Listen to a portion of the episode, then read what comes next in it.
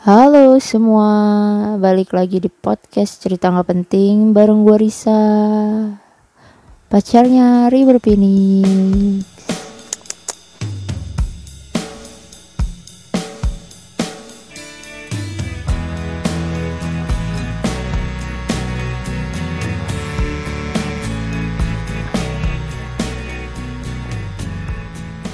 Yuk, gimana kabar kalian semua?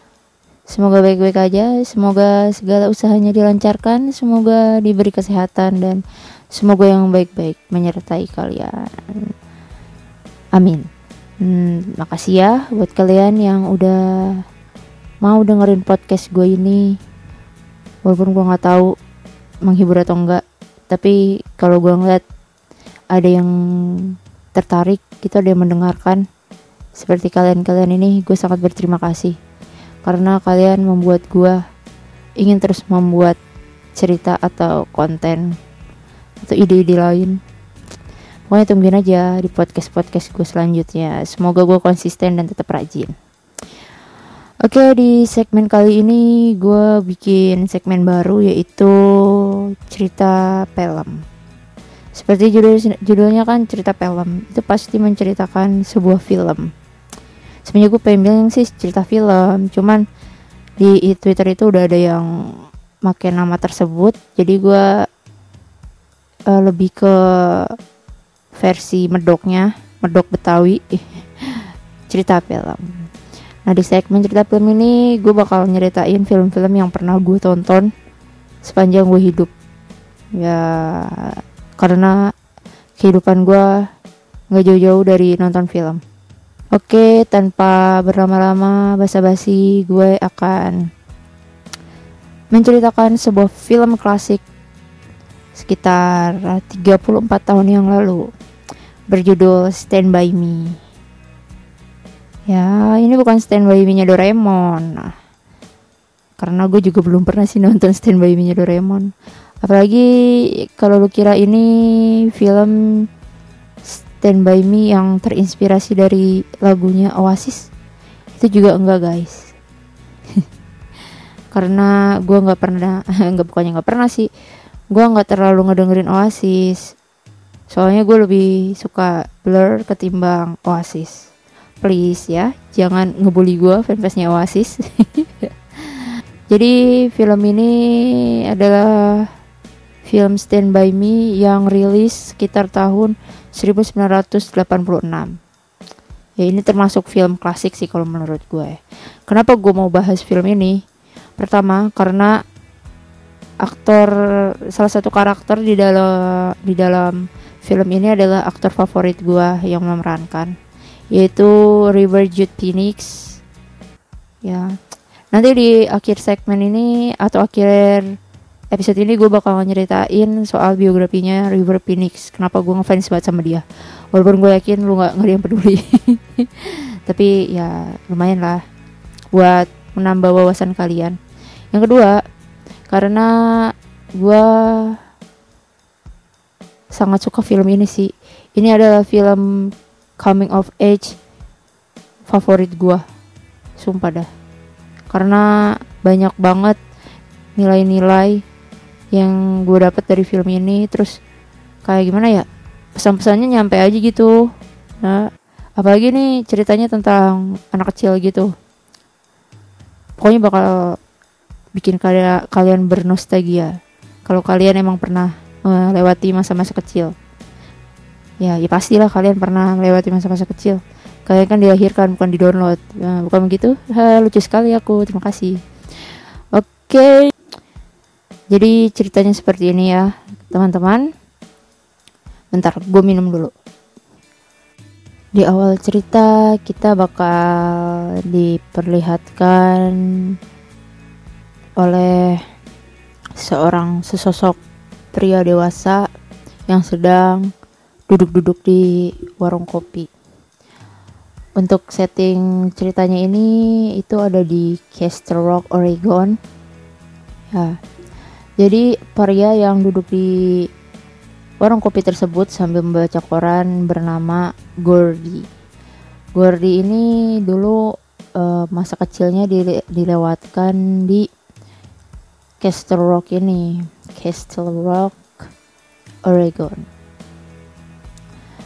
Jadi tuh dia udah 10 tahun nggak pulang kampung. Ya udah kayak gua kan? Udah lama nggak pulang kampung dan itu pertama kali dia pulang kampung lagi. Dia membaca sebuah koran dengan headline bahwa ada seorang pengacara yang terbunuh karena tikaman di lehernya. Dan cerita dalam eh berita dalam headline itu tuh menceritakan bahwa seorang pria terbunuh karena tikaman yang ada di lehernya saat dia tuh jadi nerima tikaman gitu ya kan. Tikaman itu di leher kan ya? Ya pokoknya, pokoknya dia lehernya ditusuk gitu waktu sedang melerai perkala, perkelahian di satu kafe di daerah Castle Rock itu. Dan yang membuat Gordy teringat lagi dengan masa lalunya adalah karena seorang pengacara itu adalah teman-teman masa kecilnya Gordy yaitu Chris Chamber dan itu pun membuat ingatan Gordy kembali flashback flashback ke tahun 1950 di mana Gordy masih berumur belasan tahun yaitu sekitar uh, umur 13 atau 14 tahun gitu oke okay. Pas itu baliklah kita ke tahun 1950 dan dipertemukan oleh Gordy yang masih bocah diceritakan di sini ya gue mau menceritakan karakter-karakter utama yang ada di film ini Pertama si Gordy. Gordy ini digambarkan sebagai bocah yang pendiam, lalu ya kurang perhatian dari keluarganya dan merasa dirinya tidak berguna. Sedih banget ya. Kenapa kenapa dia merasa tidak berguna? Karena dia tuh ngerasa kalau sebenarnya orang tuanya tuh tidak terlalu menginginkannya gitu. Jadi itu keluarganya itu lebih peduli sama abangnya. Abangnya itu bernama Denny. Denny? Namanya Denny. Bukan Denny Cagur ya. Hmm, ini mah cakep nih Denny-nya nih jadi Denny ini adalah abangnya si Gordy yang diperankan oleh John Cusack sumpah John Cusack di sini ganteng banget. Jadi di sini nih si Denny juga dijelaskan itu sebagai abang yang baik ya untuk si De si Gordy Denny ini juga terkenal di daerah kota itu tuh sebagai anak muda yang berprestasi, baik hati, sopan, ramah, ganteng. Ditambah lagi tuh dia seorang atlet baseball gitu. Baseball ya. Kalau nggak salah sih si atlet, atlet baseball ya. Makanya itu sebagai uh, kebanggaan kota deh. Sampai suatu hari si Denny ini kecelakaan yang membuat nyawanya menghilang. Nah, di situ udah mulai keluarganya si Gordy ini kayak apa ya? Ya kayak depresi gitu kehilangan anak kebanggaannya ya kan. Terus uh, orang tuanya tuh sibuk apa ya? Sibuk me, mungkin me, menyembuhkan depresi mereka ya atas kehilangan putra tersayangnya itu, putra kebanggaannya. Jadi di situ Gordy merasa ya Gordy selain sedih kehilangan abang baiknya itu dia juga ya lah kayaknya gue nggak dianggapnya mama gue sama bapak gue kenapa mereka sedih banget ya sampai gue nggak diperhatiin kayak gitu ya kurang lebih gitu deh mungkin pikiran si Gordy. Nah jadi tuh karena perasaan tersebut Gordy tuh berpikir harusnya gue aja yang mati jangan abang gue gitu. Soalnya dia ngerasa orang-orang tuh gak ada yang peduli sama dia. Padahal tuh Gordy ini anak yang sangat berbakat. Hmm. apalagi di bidang menulis cerita. Setiap kali dia nongkrong sama teman-temannya nih ya dia tuh selalu bikin cerita yang bikin teman-temannya itu terpukau sama ceritanya. Makanya tuh kan waktu udah besar yang kita di balik ke adegan awal itu tadi kan si Gordy udah dewasa. Di situ tuh Gordy udah menjadi seorang penulis. Hmm, keren gak Nah, terus untuk karakter yang kedua ini ada Chris Chamber nih si pengacara yang tadi diberita dia terbunuh karena tikaman Chris Chamber ini adalah temannya si Gordy. Ya Chris Chamber diperankan oleh my favorite actor all the time yaitu River Phoenix. Oh, keren banget dia di sini. Nah Chris Chamber digambarkan sebagai bocah umur 14 tahun yang pemberani, dewasa, terus bijaksana dan peacemaker gitu deh kalau di geng mereka ini. Karena setiap kali ada keributan pasti dialah yang melerai teman-temannya untuk nggak usah ribut, ya kan? Ributnya jangan pakai tangan. Nah, pakai pistol. Bohong, Neng. Nah, uh, Chris Chamber ini karena usianya yang paling tua dan paling bijak di geng itu tuh dia dijadikan ketua ketua geng ya pokoknya dia tuh orang-orang pada minta ini gengannya ini minta saran gitu sama si Chris Chamber ini. Mungkin di mata teman-teman gengnya ini si Chris ini nih emang sosok yang sangat bijaksana dan baik hati ya. Tapi beda lagi pandangan orang-orang di Castle Rock ke si Chris ini. Karena tuh background dari keluarganya Chris ini adalah keluarga yang udah terkenal emang gak bener gitu di di sekitar kota tersebut. Ditambah lagi diketahui tuh bokapnya si Chris ini tuh suka melakukan kekerasan. Terus abangnya juga seorang berandal atau pemuda berandal yang suka bikin onar di kota tersebut ya kan. Jadi karena kerusuhan atau keburukan yang dibuat oleh anggota keluarganya itu menempel lah image buruk keluarganya itu juga ke si Chris Chamber ini. Padahal tuh Chris Chamber tuh orangnya sangat dia tuh sangat berusaha menjauhi yang namanya kekerasan. Kan apalagi gangguin anak orang.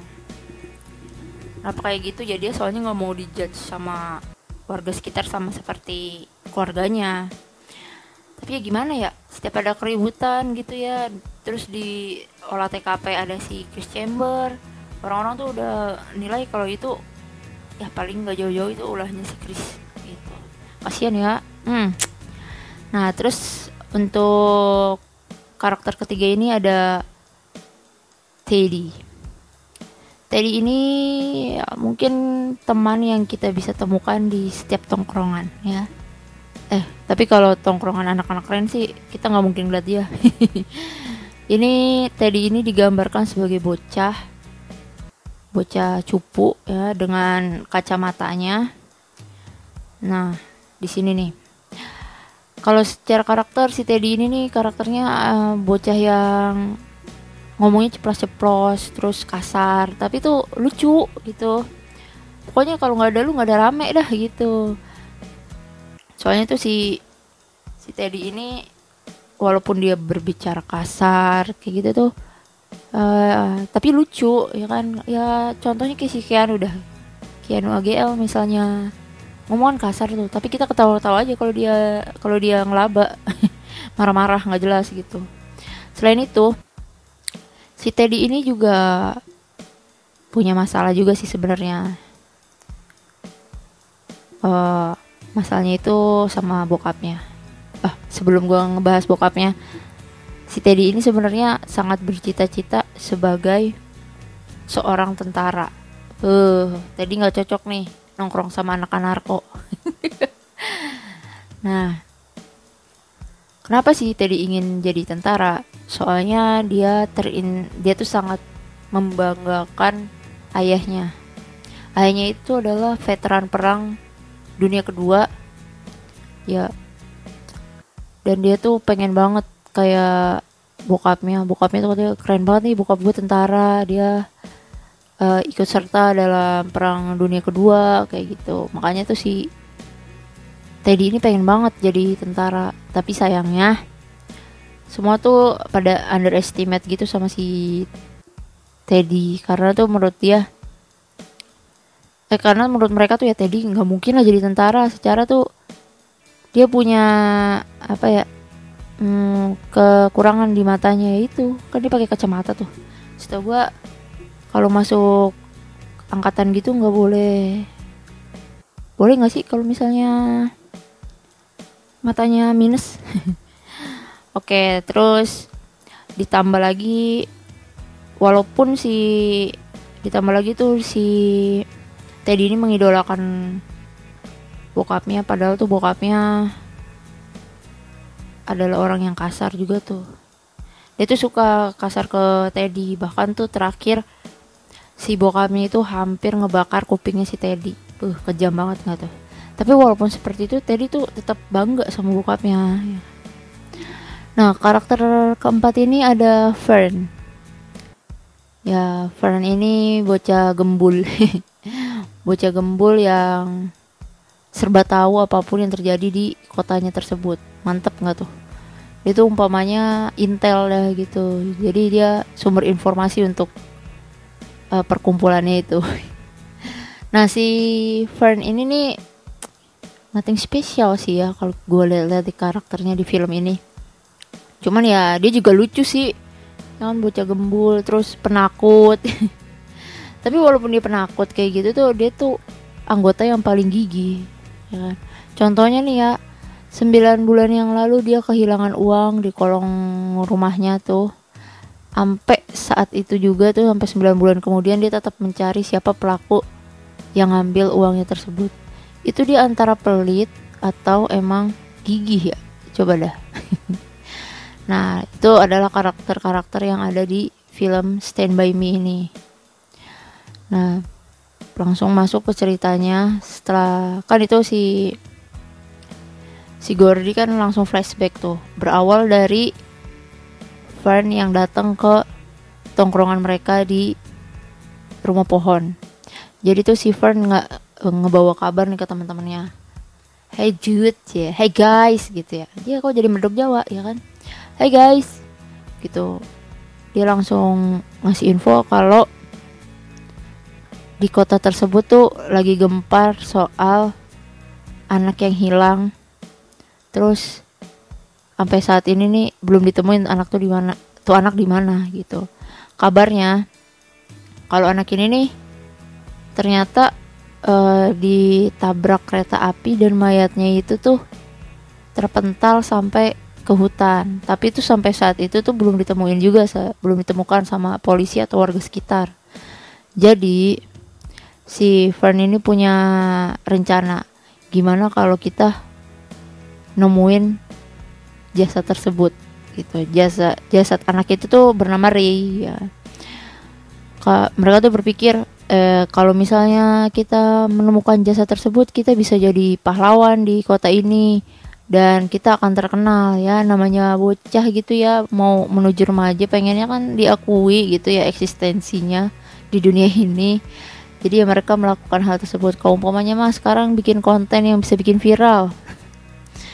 Nah mereka pun merencanakan perjalanan untuk menemukan jasadnya si Ray dengan bermodalkan uang 2,37 dolar dan sebuah pistol. Gue heran tuh dia mereka masih pada kecil tapi udah ada pistol. Ya gue yakin sih itu dari orang tuanya. Cuman gue aneh aja ya kenapa sih kalau di Amerika tuh misalnya penduduk lokal tuh dibolehin punya senjata api gitu kan bahaya. Kalau misalnya ada anak kecil yang main senjata api terus nembak tetangganya kelar hidup ya kan? Balik ke cerita. Keesokan harinya pun mereka ngumpul lagi kan tuh. Ya udah mereka pun melakukan perjalanan sepanjang 30 mil mengikuti jalanan rel kereta api yang ada di kota itu. Kabarnya kan si Ray ini meninggal di tabrak kereta api dan mayatnya terpental ke dalam hutan. Otomatis menurut mereka tuh nggak jauh-jauh sih mayatnya dari rel kereta api tersebut. Jadi mereka tuh ngikutin uh, jalan rel kereta api, ya kan? Nah dalam perjalanannya itu tuh menurut gue di sini nih mereka tuh kayak mengembangkan karakternya. Terus di sini nanti kita ngelihat uh, persahabatan mereka seperti apa nah waktu di perjalanan tuh yang paling gue inget quote-nya tuh waktu si Gordi galau ya kan? Dia tuh masih ngegalauin abangnya sama keluarganya ya kan? Terus dia lagi jalan berdua sama Chris di di pinggir rel kereta si Gordi nanya kayak gini ya ini gue translatein aja ya ke dalam bahasa Indonesia.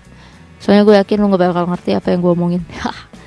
Dia nanya sama si Gordi bertanya sama Chris. Chris kenapa sih lu mau temenan sama gue? Gitu. Terus si Chris balas ya emang kenapa? Gitu ya.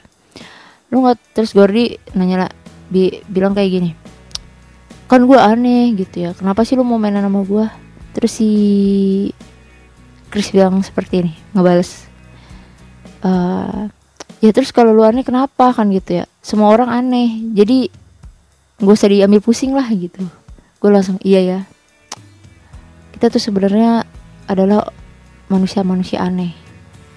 Jadi kalau lu ngerasa diri lu nerd atau word itu tuh sebenarnya bukan lu yang aneh. Itu udah biasa. Menurut gue keanehan itu adalah hal yang umum yang terjadi di kehidupan sosial. Lama-lama gue jadi Mario Teguh. Yuk mari ah balik lagi ke cerita. Nah, mereka terus melakukan perjalanan tuh melewati jembatan rel kereta api yang tinggi ya kan. Yang di mana di situ tuh ternyata si Fern ini kan sangat-sangat penakut ya.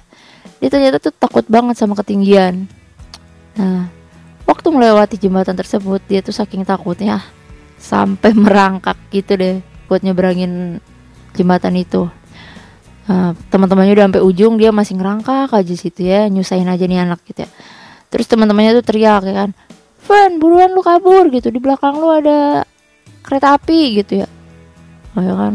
Mungkin emang uh, sifat dasar manusia seperti itu ya. Kalau udah sedang masa-masa mendesak gitu ya hal yang tadinya dia ditakutin juga tuh bakal diterobos aja sama dia Fern pun berdiri dan berlari sekuat tenaga menghindari kejaran kereta api tersebut.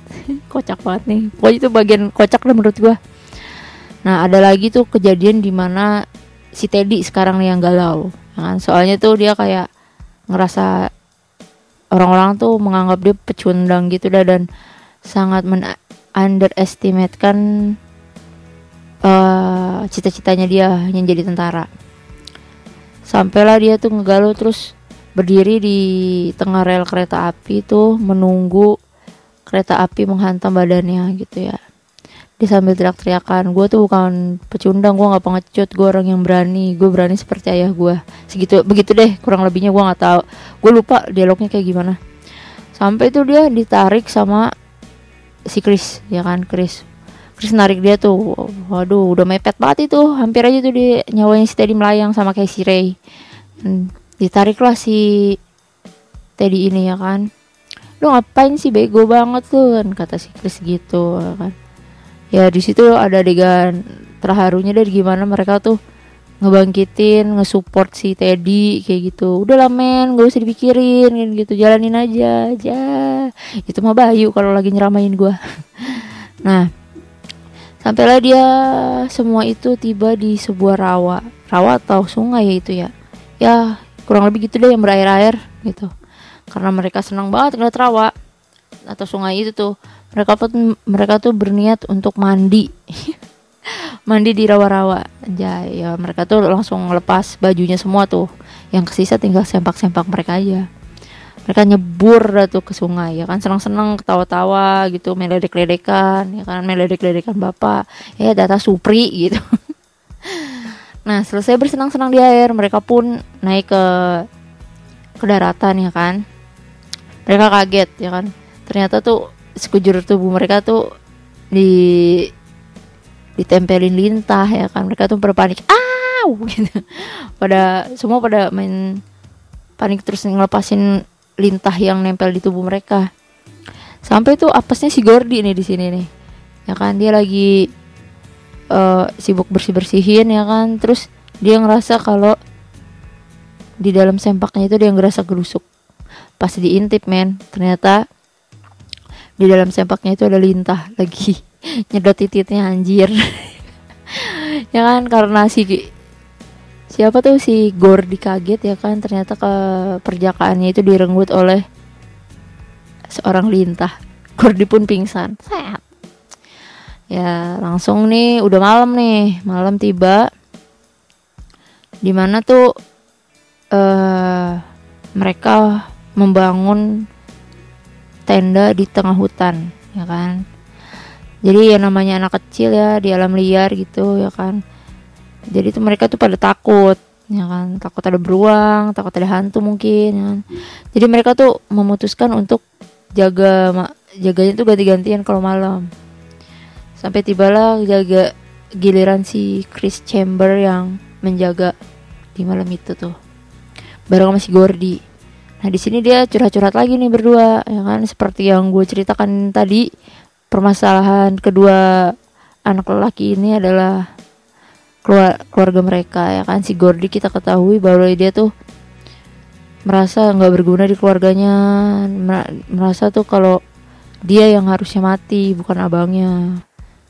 Terus ya yang sedih sih ini si Chris. Chris bilang ke Gordy gue sambil nangis nangis gue tuh pengen pergi dari tempat ini. Gue pengen ke tempat yang baru tempat di mana orang-orang yang gak ada yang kenal sama gue kata gitu. Karena tuh dia udah muak banget sama uh, stereotipnya warga sekitar mengenai dirinya. Uh, nangis di situ. Jadi ya, situ terjadi lagi lah saling support antara teman. Keren kata gue nih si Gordy sama Chris ini. Hmm, ternyata tuh eh, yang terobsesi sama jasadnya Ray itu bukan hanya Gordy and the gang ya. Ternyata ada geng remaja lainnya yang terobsesi sama jasadnya si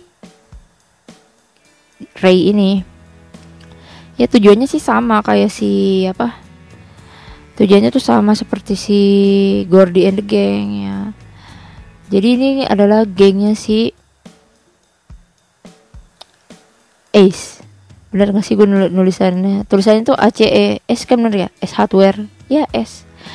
Si S ini terkenal di lingkungan Castle Rock itu sebagai remaja begajulan yang kurang kerjaan terus suka bikin onar dan hal-hal buruk lainnya deh. Suka mengganggu ketenangan warga sekitar. Nah si S ini nih sama gengannya ini nih emang udah terkesan negatif dari lingkungannya dan mereka tuh berniat untuk mengubah sudut pandang itu. Sama kan kayak si Gordy cuman kalau gengnya Gordy mah belum terkenal kali ya bandelnya masih anak manis gitu. Nah karena uh, mereka terobsesi sama mayatnya Ray itu ya kan? Mereka tuh berniat untuk menyerahkan mayat itu ke polisi terus berharap tuh nanti mereka tenar ya kan? Disebut sebagai pahlawan kota dan mengubah image mereka yang negatif menjadi positif. Hamil 9 bulan kali ah ya. Nah gue yang lucunya nih dari gengnya si S ini nih. Di dalam geng S nya ini ada kakaknya si Chris nih ya kan? Abangnya si Chris. Nah malam sebelum pencarian itu ya kan? Si S tuh eh, kakaknya Chris itu curhat ke S ya kan? Udah gue kocak banget curhatannya kayak gini. Uh, S gue bete banget nih pacaran cuma megang tete kata dia gitu. Kali-kali bikin martabak kek. Gitu deh kira-kira sedih banget ya. ya. Nah terus karena rencananya si S ini kalah cepet sama Gordy and the Gang. Ternyata tuh keesokan harinya si Gordy udah sampai di TKP tempat di mana jasadnya si Ray ini ditemukan ya kan? Cuman waktu di film sih nggak di center ya gimana kondisi jenazahnya si Ray ini. Tapi dari raut mukanya si tapi dari raut mukanya si Gordy and Again tuh kayaknya mengerikan. Ya gimana ya? Pasti mayat udah membusuk lah udah berhari-hari hilang kan gitu ya. Nah lagi ngecek mayatnya si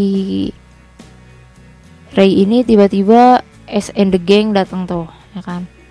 Dan meminta untuk Gordy and the Gang meninggalkan jasadnya si Ray dan diserahkan ke si S ini. Oh iya ya ya benar.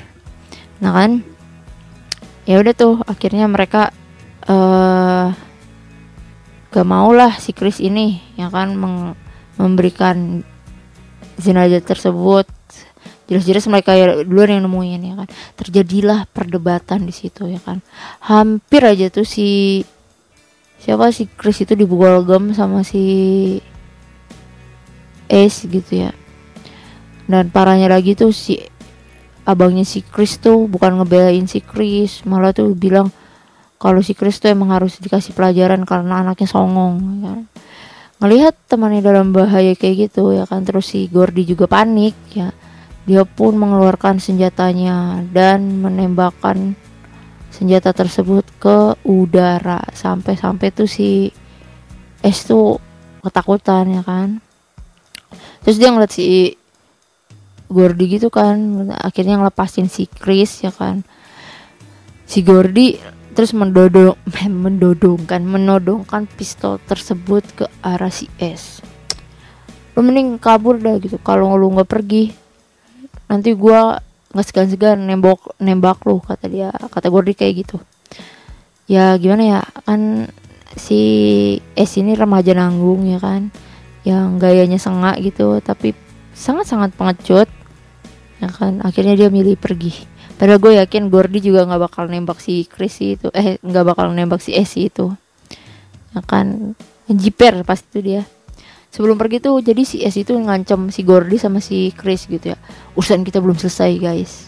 Awas lo kalau ketemu. Kayak gitu dah kurang lebih. Dan pada akhirnya itu gue lupa. Jadi itu mayatnya si Jess eh, si Ray itu dikasih ke polisi atau ke gimana gitu. Pokoknya endingnya tuh mereka pulang ke rumah masing-masing ya kan. Sampailah di situ tinggal si Chris sama Gordy. Ya kan Gordy ini sohib banget sama si Chris. Sampai tuh dia bilang pas di perempatan jalan Chris kita bakal ketemu lagi nggak ya? Insya Allah guys. Mereka pun pulang ke rumah masing-masing. Deng deng deng deng gitu. Semenjak uh, pokoknya itu kayaknya sih pertemuan mereka yang terakhir ya. Karena dijelaskan di dalam film tuh mereka nggak ketemu-ketemu lagi karena kesibukan sekolah kayak gitu. Soalnya kan itu uh, kejadiannya seminggu sebelum semester baru dimulai. Dan itu tuh liburan musim panas mereka. Kalau menurut si siapa namanya? Si Gordy yang udah dewasa nih itu adalah liburan musim panas yang tidak terlupakan.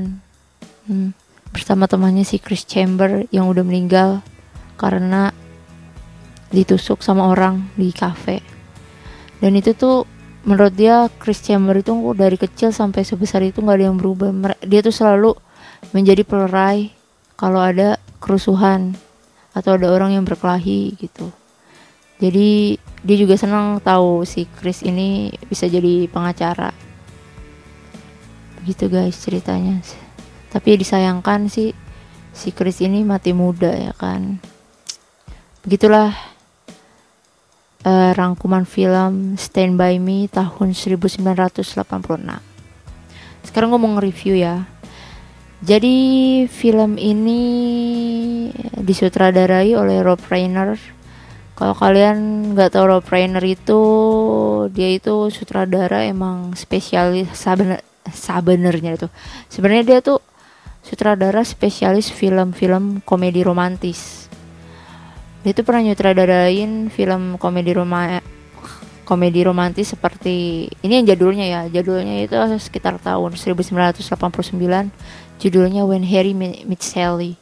Katanya sih katanya sih gue juga udah nonton itu tuh film romant uh, romcom yang sangat-sangat menghibur sangat ah berkesan sih menurut gue ya nonton deh gitu. Kalau yang akhir yang terakhir gue nonton sih film Rob Reiner itu judulnya Flip Flip Flip Flip ya itu tahun 2010 itu juga ceritanya unik sih menurut gue. Coba deh kalian nonton The Flip tahun 2010 nah kalau film Stand By Me sendiri ini diangkat dari novel karyanya Stephen King ya pasti kalian tahu lah siapa itu Stephen King. Ya khususnya untuk anak-anak sastra anak-anak pecinta novel horor gitu. Stephen King ini nih emang udah terkenal sama karya-karyanya yang dijadiin film. Kayak uh, The Shining terus Carrie lagi ya? It dan uh, Green Mile juga dia deh nulis gitu. Pokoknya soal horor thriller misteri gitu jagonya Om Stephen King ini deh. Jadi Stand By Me ini sebenarnya tuh judul awalnya The Body. Soalnya uh, emang ini film diadaptasi dari novel yang berjudul The Body. Cuman karena judul novelnya The Body saat itu konotasinya vulgar ya jadi diganti menjadi Stand By Me. Soalnya tuh ya sesuai. Ya lu bayangin aja judulnya The Body. Tapi pas lu baca itu ternyata novel anak kecil gitu ya kan. Orang-orang jadi ambigu. Nah oleh karena itu judulnya diganti jadi Stand By Me. Terus secara soundtrack sih ya judul soundtracknya itu Stand By Me juga yang nyanyi gue lupa deh siapa tuh kalian cari aja dah. Uh, terus alur ceritanya juga sih lumayan lamban ya tapi walaupun lamban tapi seru gitu. Kalian nonton aja deh. Kalian gue berapa kali sih ya suruh lulu pada nonton ini? Iya soalnya kenapa ya? Ini nih secara settingnya juga tuh niat emang Hollywood mah nggak perlu di ragukan lagi ya untuk setting. Itu pasti niat banget ya kan? Apalagi dari kostum-kostum mereka gitu dah ya kan? Ini kan dirilis kan tahun 80-an ya kan? Terus settingnya itu tahun 50-an e, ditambah lagi tuh yang bikin terkesan itu ya itu pendalaman karakter setiap karakter dalam film ini. Semua tuh walaupun mereka masih bocil gitu ya aktingnya tuh keren-keren banget. Apalagi gue ingat banget di situ tuh mereka umurnya masih belasan tahun. Ya kan? Kayak si River Phoenix di sini nih umurnya masih 16 tahun. Tapi dia ganteng banget ya. Kenapa sih dia ganteng banget? Gue sampai pusing gitu mikirinnya. Cah.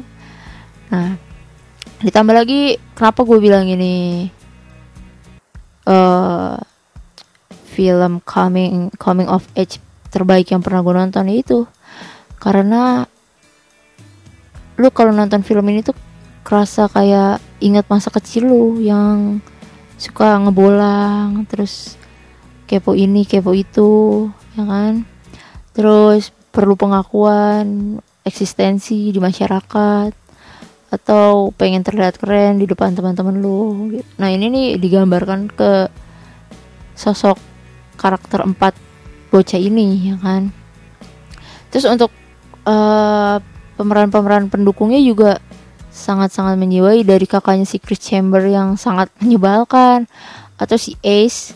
Ace itu yang memerankan itu adalah Kiefer Sutherland. Lo kalau pernah nonton dia tuh juga aktor kawakan dari Inggris tuh. Di spesialis uh, peran antagonis. Lo kalau pernah nonton film Time to Kill tahun 1996 yang main itu Sandra Bullock sama Samuel L. Jackson. Jadi itu ceritanya tentang detektif gitu dah. Dan yang jadi detektif itu si Matthew.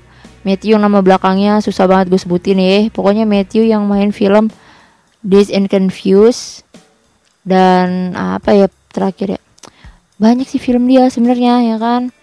Si Matthew itu mungkin gue kasih tahu dia pernah film eh pernah jadi pernah memerankan satu karakter di karakter utama ya di film Dallas Buyer Club dan di situ dia mendapat piala Oscar untuk peran tersebut. Uh, nanti gue ceritain dah kalau untuk film itu. Jadi di Time to Kill itu si Kiefer Sutherland ini berperan sebagai cover Freddy Cope. Nah, ya Freddy Cope ini penjahat di dalam film Time to Kill. Ntar kapan-kapan gue gue bikin deh podcast untuk film Time to Kill. Tungguin aja. Nah balik lagi ke film Stand By Me. Selain peran pendukungnya itu juga ya untuk debutnya si John Cusack ini juga walaupun dia tampil sekelebetan juga kayaknya tuh membekas dah. Apalagi mukanya ganteng banget anjir sumpah dah hmm begitu dah sekiranya Oke, okay, kenapa gue milih film Stand By Me untuk episode pertama gue ini? Karena ya tadi gue bilang kan, di awal gue bilang gue bakal ngebahas soal River Phoenix. River Phoenix ini kebetulan tanggal 23 Agustus kemarin itu adalah hari kelahirannya. Makanya gue dedikasikan podcast ini untuk beliau. Jadi untuk kalian mungkin masih asing ya sama aktor ini soalnya emang umpamanya tuh dia meka nah apa ya layu sebelum mekar ya River Phoenix ini aktor Hollywood yang sangat di, diidolakan remaja di akhir tahun 80-an dan awal 90-an. Banyak film-filmnya itu yang bergenre remaja ya yang lumayan apa ya? Ya pokoknya kalau umpamanya dia yang main itu jadi box office. Kayak Zara aja gitu ya kan? Zara kalau main film apa aja juga kan? Mau itu keluarga cemara mau itu dua garis biru mau itu Dilan pasti jadi box office ya kan? Penontonnya lebih dari satu juta orang. Balik lagi ke reverse. Nah eh, ditambah tuh reverse ini kan juga salah satu uh, aktor yang menerima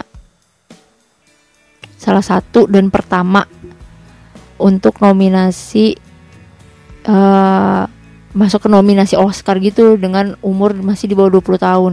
Waktu itu dia dapat nominasi Oscar untuk film Running on Running on MT itu tahun 1989 waktu itu umurnya masih 18 tahun. Nah, ganteng banget cuy dari situ. Oi gitu ya. walaupun gak menang tapi ya gimana ya?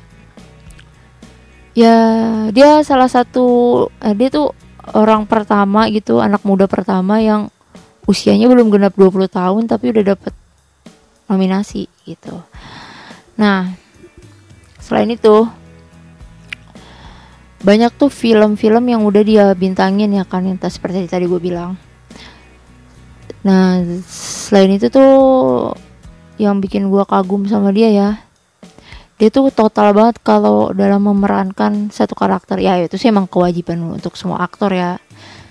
Yang paling gue ingat itu aktingnya dia ya selain di Stand Stand By Me juga oh ya FYI aja nih. Uh, River Phoenix ini juga pernah main film di Indiana Jones. Itu tahun 89 atau tahun 90-an gitu dah. Gue lupa Indiana Jones yang judulnya apa gitu. Di Indiana Jones itu dia berperan sebagai si Indiana tapi versi masih mudanya ya kan? Kan versi tuanya itu si Richard Gere ya? Eh Richard Gere Harrison Ford. Anjir Richard Gere. Bagian mukanya mirip ya. Yang kalau yang tuanya itu diperankan oleh uh, Harrison Ford ya kan? Harrison apa Harrison sih? Harrison Ford. Nah waktu versi mudanya si River yang meranin Indiana. Selain itu yang paling berkesan menurut gue ya acting doi itu di film My Own Private Idaho. Itu tahun 1992 ya. Jadi tuh dia berperan ini mungkin gue nggak tahu sih ya cuman kalau menurut gue kan sekarang banyak banget nih uh, film-film yang bertemakan LGBT atau su suka sama jenis ya kan? Menurut gue My Own Private Idaho ini nih salah satu pelopornya ya kan? Sebelum sebelum Call Me By Your Name booming ya kan untuk cerita yang sama maksudnya yang genrenya sama gitu ya. Atau latar belakangnya sama. Bukan latar belakang sih pokoknya ya masih satu cerita gitu yang namanya homo gay gitu. Saling jatuh cinta. Nah dalam film My Own Private Idaho ini River itu diceritakan menjadi seorang gigolo. Hmm. anjir lu bayangin aja ya gue ngeliat River itu waktu di Stand By Me jadi bocah kecil ya kan? Terus di film I Love You to Death itu dia jadi pemuda polos. Terus di mana lagi film-filmnya ya? Ya kan terus di film gue lupa satu lagi filmnya pokoknya dia jadi tentara gitu deh. Dan di My Own Private Idaho ini dia jadi gigolo. Dan itu benar-benar total banget men. Itu kata gue penampilan paling kerennya River sepanjang karirnya ya. Terus eh, di situ juga karena aktingnya di situ tuh dia langsung dapat pujian dari kritikus film gitu untuk aktingnya di film tersebut. Begitu guys. Untuk karir aktingnya. Selain di karir akting itu juga si River ini pernah bikin band. Namanya Alekas Atik gitu. Gue kurang tahu sih gue belum dengar bandnya dia ya bertalenta sekali ya beliau ini. Nah River juga dikenal sebagai aktivis. Dia itu vegan dari kecil.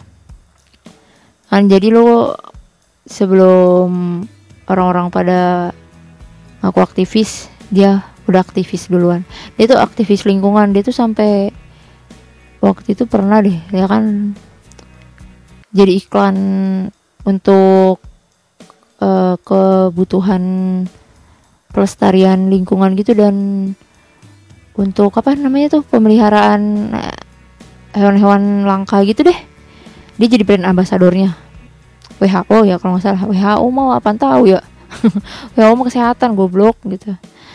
Nah makanya tuh gue sangat mengagumi doi. Tapi tragisnya saat di puncak karirnya itu uh, River ditemukan tewas terbujur kaku di depan Viper Room tahun 1993 bulan September tanggal 31 saat malam Halloween di depan Viper Room. Klub milik klub milik Johnny Depp. Uh, River pun dibawa ke rumah sakit ya tapi sayangnya pas saat dalam perjalanan ke rumah sakit, River dinyatakan meninggal. Dan kabarnya River meninggal karena overdosis narkoba. Kabarnya seperti itu. Cuman pihak keluarga menyangkal hal tersebut. Ya, ya kurang lebih gitu deh. Kalau kata mereka mah uh, si River ini bukan meninggal karena itu. Pokoknya sangat disayangkan sekali gitu. Dia tuh meninggal jadi tanggal 1 Oktober 1 Oktober tahun 93 lu bayangin gue belum lahir. Kan gue belum ada gitu dia udah meninggal. Tapi gue ngefans banget sama dia. Padahal uh, waktu dia meninggal sebelumnya dia tuh udah tekan kontrak sama filmnya The Interview with the Vampires. Bener gak sih gue pronunciationnya? Kayak gitu ya The Interview with Vampires ini itu diperankan oleh Brad Pitt, Tom Cruise, Kristen Dunst, terus Antonio Banderas. Sebenarnya si River ini sudah dapat peran di situ sebagai Daniel Molloy, seorang wartawan gitu deh ya kan. Cuman karena sebelum proses produksi syuting tersebut River sudah meninggal, jadi uh, perannya itu diganti oleh Christian Slater. Kalau kalian tahu Christian Slater itu dia juga idola remaja deh tahun 80 atau 90-an gitu. Dia pernah main film sama Winona Ryder di film Hit Her. Hit Her gitu. Nah, balik lagi ke River. Selain film itu selain film The Interview with Vampires itu juga sebenarnya River lagi proses produksi film Dark Blood Dark Blood Dark Blood. Ya gitu deh ya kan? Tapi soalnya tuh waktu ditemukan dia meninggal itu rambutnya tuh kan dia sebenarnya rambutnya pirang ya. Sudah diwarnai dengan warna cat rambut warna hitam. Yaitu untuk perannya di Dark Blood Dark Blood dark blood. Ya kan? Susah banget sih. Nah sebenarnya juga uh, gue kebanyakan sebenarnya nih. Uh, kalau kalian pernah nonton Basketball Diaries yang diperankan oleh Leonardo DiCaprio itu sutradara film tersebut tuh sempat ngelirik River untuk memerankan si Jim Carroll ini ya kan? Kalau nggak salah Backstreet eh Backstreet Best Basketball Diaries ini nih rilis tahun 94 deh. 94 atau 95 ya gue lupa. Jadi tuh sutradaranya tuh sempat ngelirik si River untuk meranin Jim Carroll ya kan? Soalnya tuh secara physically si River ini nih benar-benar menggambarkan visualnya si Jim Carroll waktu masih muda. Tapi karena River keburu meninggal. Jadi perannya itu dioper lah ke Leonardo DiCaprio ya kan? Hmm, waktu proses itu juga James waktu proses pembuatan film juga tuh sebelum produksi sutradara terkenal yaitu James Cameron yang ya yang kita tahu lah yang membuat film Titanic gitu. Sempat juga ngelirik si River ini untuk merana untuk memerankan sosok si Jack Jack Dawson ya. Ya kan? Sayang banget ya. Aduh gua rasanya tuh pas tahu dia udah meninggal aduh sayang banget. Itu tuh bisa jadi elu kan gitu. Tapi kan setelah meninggal akhirnya peran tersebut diberikan kepada Leonardo DiCaprio. Nah begitu guys biografinya si River Phoenix ini. Kenapa gue sangat mengaguminya? Itu kalau dari penjelasan gue tuh gue yakin kalau dia masih berumur panjang dia tuh namanya bisa sebesar si Brad Pitt atau Leonardo DiCaprio atau si Johnny Depp gitu. Kebetulan juga mereka tuh satu angkatan waktu itu. Tapi emang nasib berkata lain ya. Dan kalau misalnya gue analisis analisis nih. Jadi tuh peran-peran yang di yang direncanakan untuk River itu tuh, ya kan? Itu semua lari ke Bapak Leonardo gitu. Jadi gue kadang-kadang mikir apa ini konspirasi? Ya bercanda bercanda bercanda. Jangan diseriusin gitu. Ya kan? Begitulah. Gue tuh pertama kali ngeliat River Phoenix ini yaitu di film Stand By Me. Waktu itu gue masih umur kelas 4 SD gue nonton di rumah tetangga gue awalnya sih gue nggak tahu kalau siapa ini ini ini cowok siapa kan gitu.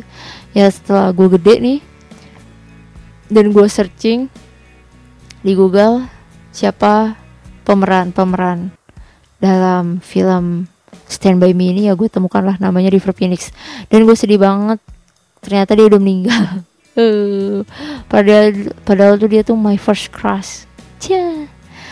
oh ya ditambah lagi ada satu info nih. River ini adalah kakaknya dari aktor Joaquin Phoenix yang kemarin yang tahun lalu tahun 2019 itu dia memerankan sebagai Joker. Ya ya kalian tau lah ya kan Joaquin Phoenix? Atau yang jadi Theodore di film Her.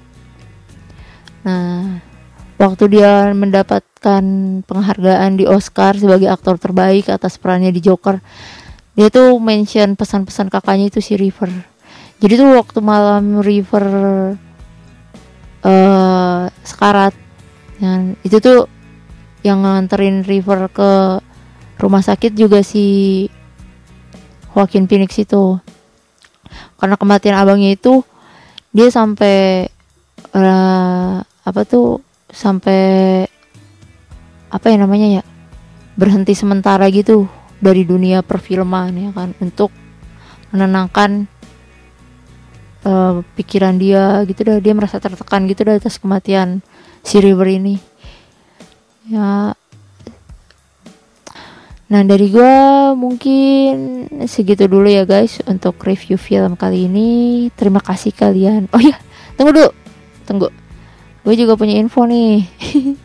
Info terakhir.